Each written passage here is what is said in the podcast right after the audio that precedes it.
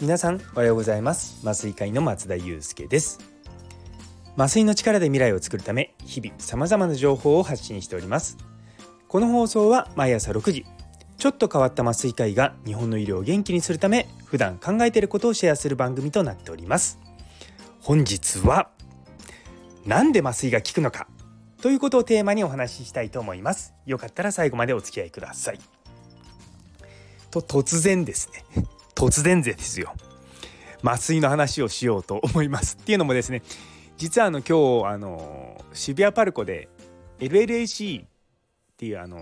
NFT のねこうポップアップイベントがあったんですよ。でそこ行った時にファウンダーの周平さんとお話しさせていただいて、で、実は麻酔科やってるんですよって言って、麻酔ってどうして聞いてるんですかって話になって、いや実はですねみたいな話をしてて、そういえば僕はあんまり麻酔科医なのに麻酔の話人にしたことないなと思ってですね、ちょっと皆さんと共有しようかなと思います。でですね、この話をすると長くなってしまうと思ったそこのあなた、これはめちゃめちゃ簡単な話です。ガバというですね、チョコレートにも入っている物質があるんですよ。ガンマアミノ酪酸っていうんですけども、それによって刺激される受容体をめちゃめちゃ興奮させるとですね、脳が動かなくなるっていうことが分かってるんですね。なのでこのギャバ受容体という受容体にですね、薬が効いて人は眠くなっているっていうのが、今のところ分かってるメカニズムです。で、そのギャバ受容体って何かっていうとですね、実はその不安とか興奮を和らげるんですよ。で、かつその交感神経って言って、人間が戦うぞって言った時に脳から出てくるノルアドレナリンっていうのがあるんですけども、それの分泌を抑えるんですね。なので人間興奮したりとかすると神経伝達が早くなるんですよ、ね、っていうのは敵から逃げるときに刺激がほわーっとしか伝わってないと逃げられないじゃないですか。なんで戦闘状態になるようなのがいわゆるノルアドレナリンなんですけども、それが出なくなる。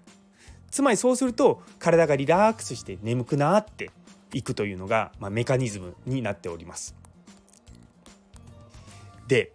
じゃあ分かりましたって言って、じゃあ麻酔科の先生はただ寝かせるだけですねって言うと、実はそうじゃなくてですね、実は手術中っていうのはですね、切った張ったりとかいろいろと刺激されちゃうわけですよ。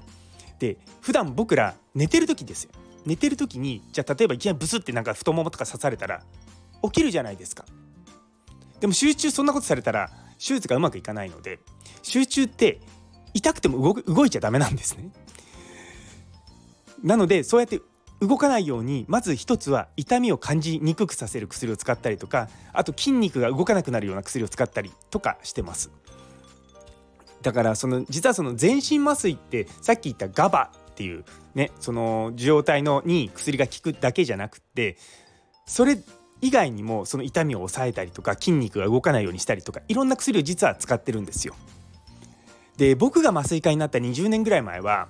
あまりたくさんいろんな種類の麻酔を使うんじゃなくて、一つの麻酔薬で全部麻酔をするっていうのが主流だったんですね。なんでその当時そういった寝かせるお薬っていうのと、痛みを取る薬っていうのと、筋肉が動かなくなる薬っていうのを3つをバランスよく使う麻酔方法ですね、バランス麻酔っていう風な方法で呼び方をしてたんですよ。でも今はそのバランス麻酔が当たり前になってしまったんで、もうあえてそういう言い方もしないんですよね。で、手術によってその痛みの強さも違ってきますし、で手術によってはその痛みっていうのが例えば腕の手術だったら腕だけが痛いわけじゃないですか。そうするとじゃあ腕の神経のところを麻酔して、その痛みの伝わりを遮断する、いわゆるその痛みが脳に来ないようにするっていうようなことも組み合わせたりします。で、僕らの仕事っていうのは基本的にその手術っていうのがどういうものかっていうのと、その患者さんがどういう状態なのかっていうのから、その患者さんにとってこの手術を受けるにあたって一番ベストな麻酔法はこれだっていうのを提示して、それをやったりとか、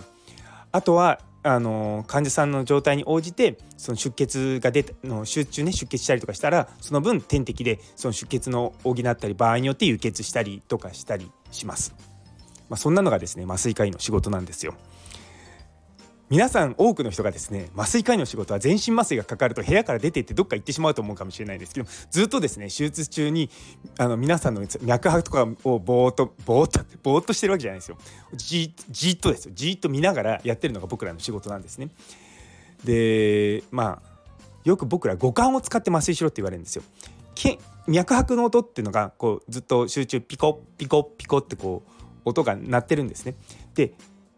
だいたいそう一定のリズムでこう心拍数ってこう鳴ってるんですね。でも例えば患者さんが痛くなったりとかするとその脈が速くなってくるんですよ。でそうするとお脈速くなったかなって言って僕らモニターパッと見てもその脈拍の数が変わらないんですよ。で僕らがモニターをそれでしばらく 2,3 秒見てるとモニターの数字が上がってくんですね。なのでモニターの数字が変化するよりも早く麻酔科医っていうのはその心拍数の変化に気づけるんですよ。で僕とかはもうそれにパッと気づいた段階でパッともう動いて次のことやっちゃうんで、もうそこからまたすぐにまた戻ってしまうんですね。でそういったことをするのが好きな麻酔科医の先生もいれば、多少動いてもいいよねって言ってこう緩やかな麻酔をする人もいたりとか、それは本当人それぞれなんですけども、いろんなですね手術中の状況ってダイナミックに変化するんですよ。で例えば手術もずっと痛いわけじゃないんですね。最初に皮膚を切るときは痛いんですよ。でも皮膚を切ってお腹が例えばパカッと開いたらですね、その後って実はあんまり痛み感じないんですね。っていうのも怪我とかされてる人とかもそうですけども、怪我した瞬間は痛いけどしばらくするとその傷の痛みはもうある意味慣れるみたいなことが起こりうるんですね。なのでそういったところでですね麻酔の量を若干調整したりとかしてます。今はですねめちゃめちゃいい薬ばっかりなのでその調節がめちゃめちゃ簡単なんですけれども、昔はですねちょっと量を増やしたりとかするとですねその薬が 2,3 時間効いちゃったりとかするものが多くて、全然入れすぎちゃうと手術終わったり麻酔から覚めないみたいなことが本当にあったんですね。でも今は本当に麻酔薬が良くなってですね、麻酔が楽になりましたね。なのでそういうふうにですね、麻酔のお薬ももちろん変化していきますし、あとはですね患者さんの状態も20年前よりも今の患者さんの方が状態悪かったりとかすることも多いんですよ。っていうのは昔だったらあなたの病状だと全身麻酔をすると冷めないかもしれませんので全身麻酔はやらない方がいいと思うんでこの手術はやらない方がいいですみたいなことは日常茶飯事で言ってました僕らも。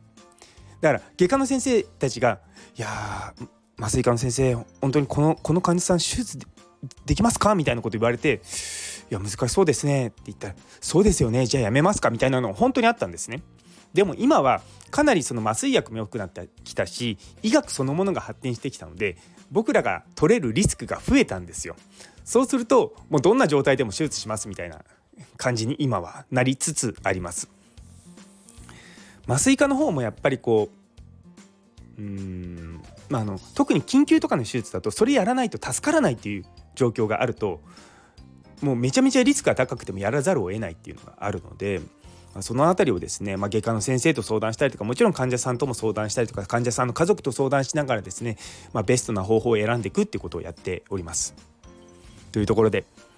ちょっとね麻酔のメカニズムから麻酔科医の仕事みたいなところに行き着いちゃいましたけれども、いろんなことやってますでもどんなにですね医学が発展してもどんなにモニターが優れてもですね結局最後は人間が調整しなきゃいけないっていうのが現状としてあるんですね。っていうのは手術中に不測な事態が起こるっていうことは常日頃から起こりうるので、そういった時に迅速に対応していくっていうために僕らの仕事というものがありというような感じでやっております。というところで最後まで聞いてくださってありがとうございます。ちょっとでもね麻酔科医に興味を持ってくださったらめちゃめちゃ嬉しいです。というところで、